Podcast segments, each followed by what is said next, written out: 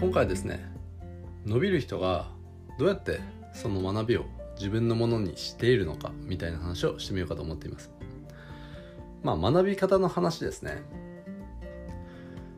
でこれですねもういろんな人がもういろんなところで語ってることなんですけどあの何かを学んでそれを自分の記憶に定着させてそして自分の血肉に変えていくにはどうすればいいのかというとですねもうこれやっぱりもうアウトプット前提でインプットしていくっていうことなんですよね。これすごく大事なんですよ。でちょっと前にですねアウトプット大全っていう本がベストセラーになったじゃないですか。まあ僕は別にこの本読んでないんですけどでもあの本がベストセラーになったおかげで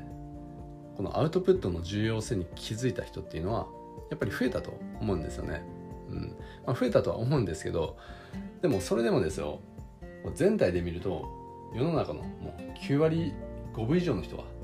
これインプット前提で生きてるんですよね。これなんでかっていうとあのアウトプット前提でインプットしていくことが大事だっていうことをそもそも知らないっていうこともありますけどたとえこのことを知っていたとしてもですねあのインプットとアウトプットを比べるとですねインプットの方が圧倒的に楽なんですよだから人ってこう楽をしようとする生き物だからだからこうアウトプットすることが大事ですよっていうことを知っていたとしても仮に。やっぱりなかなかこうできないんですよね。でもこれってあのすごくあのもったいないんですよ。あの例えばですよ、まあ、僕らが学校で受けてきた教育っていうのはもうこれ完全にインプット前提ですよね。ずっともう一日何時間も机の上に座って机の上じゃないな椅子の上ですね。椅子に座ってカリカリノートを取るわけですよね。で定期試験の時だけちょろっとそれをアウトプットするだけ。だから定期試験の時にがっつり頭に記憶させてそれをちょろっとアウトプットするだけ。でこんなんで記憶に定着するわけがないんですよ。だからあの定期試験が終わったらみんなその学んだ知識って忘れていくじゃないですか。で受験が終わったらまた忘れて。で社会人になったらほとんど覚えてないですよね。学校教育で学んだ知識をどのくらい覚えてるのかっていうと、まあ、まあほとんど忘れちゃってる人が大半だと思うんですよね、まあ、僕もそうなんですけど。でこれってもうすごいもったいないですしもうたくさんのものを失ってますよね。時間も失ってるし学んだ時間ですね。あとこうそこに使ってエネルギーも失ってるし。そしてでその時に得た知識っていうのも失ってるわけですよね。だから本当にもうインプットだけだと意味がないんですよ。インプットだけっていうのはもう学んだ気になってるだけなんですよね。だからなんとなく賢くなった気にはなっているものの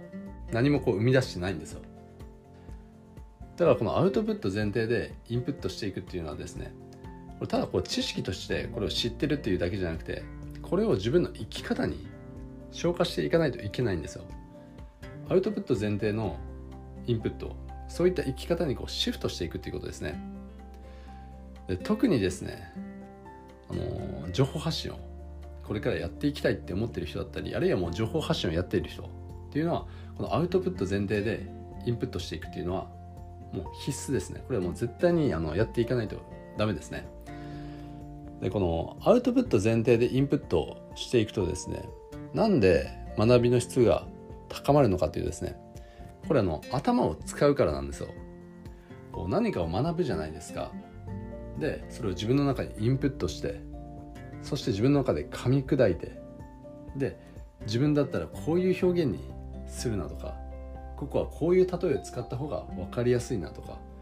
この言葉は分かりにくいからこの言葉に置き換えて伝えようとかそんな感じで自分の中に噛み砕いた知識だったり経験とか気づきっていうのを自分の中で自分流に再構築してアウトプットしていくわけですよね。でこの一連の流れっていうのがめちゃめちゃエネルギーを使うんですよ。思考のエネルギーですね、まあ、だからこそ定着するんですよね。でそれだけじゃなくてですねこのアウトプット前提のインプットって何がいいのかっていうとあの自分の世界の見方っていうのが変わるんですよ。アウトプット前提でインプットしていくようなそういった生き方にシフトしただけですね。もう自分が見てる世界っていうのが変わっていくんですよね。これどういうことかというとまずこう視点が上がるんですよ。1段も2段も3段も高い視点から自分の人生を見ることができるようになるんですね。例えばですよあの分かりやすい例で言うとこうビジネスをやってる人だったら、まあ、グループコンサルとか勉強会とかにこう参加する機会って、まあ、人によってはあるじゃないですか。そういった場で人がこう話してる時にですね自分だったらどういうふうに答えようとか自分だったらこういうふうに説明するなとかこういう回答を自分だったらするなとかそういったことを考えながら参加するだけであのそこにただこうなんとなく参加してるだけの人よりですねもう視点が高いじゃないですか。あるいはこう旅行に行った時これをどうやってネタにしてやろうかとか考えながら旅行するようになっていくんですよね。で映画を見る時もその見た映画を人に伝えること前提で映画を見るようになっていくわけですよね。でこれっていうのはもう自分が映画を楽しむプラスアルファの視点を持ってるわけですよね。何だってそうなんですよ。あの本を読む時とか人と話す時とか自分の人生全てがもうアウトプット前提になっていくんですよね。で自分の人生全てがアウトプット前提になっていくとですねどうなるかっていうともう自分の人生全てがこれもうネタになっていくっていうことなんですよ。要は自分の情報発信のネタになるっていうことですね。だからもう自分のコンテンツですよね。自分が発信したいこと、うん、そういったことのネタっていうのがもう無限に自分の周りにも転がってる状態が作れるんですよ。まあとはいえですねあの多くの人にとってはいやそうは言ってもそれって難しいんじゃないの？っていう話になってくると思うんですけど、まあ、確かに難しいと思うんですよ最初は。あのー、自分のコンテンツを作るっていうことだったり情報発信に慣れてない人ですね。そういう人はアウトプット前提で生きることでなんぼ自分の人生が、まあ、ネタになっていくとは言ってもですねそれを実際にやっていくのってやっぱり難しいんじゃないかっていう意識を持ってる人って多いと思うんですよね。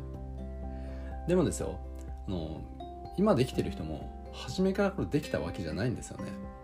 もちろんあの初めから喋りが上手い人だったり文章を書くのが得意な人っていうのは、まあ、いるかもしれないですけどでも多くの人っていうのはなかなかこうできなかったところからスタートしてるんですよねだからなかなかこう難しいなとかできないなって思ってる人もですねみんなそういった同じ自分と同じステップを踏んできてるんだっていうことを、まあ、念頭に置いた上でですね、あのー、アウトプット情報発信とかをこうしていくといいんじゃないかなというふうに思いますね。でこのですねあのアウトプットすることに関してはですねあの一つだけ注意点があるんですよね。それ何かというとですねこう何かを学んでいくじゃないですか。でその学んでいる時にですねその学んでる相手だったり、まあ、本でも何でもいいですけどあの独自のオリジナリティが高い表現とかを使ってる人っていうのも、まあ、いたりもするんですよね。まあ、その人独自の言葉ですね、まあ、その人が作った言葉とかで学んでアウトプットする時にですね自分もその言葉を使っちゃうとですねもうこれ完全にこうコピーになっちゃうんですよね。だからそうじゃなくてその人がその人独自の言葉を使って何か教えたり表現していたとしたらですねそれを自分の言葉に置き換えるんですよ。でこの置き換えるのもですねやっぱりあの国語力がいるんですよね。要はボキャブラリーですよね。でこのボキャブラリーっていうのはどうやって自分の中にこう培われるのかというとこれあの単純にもう読書なんですよね。だからもうここはインプットですよね。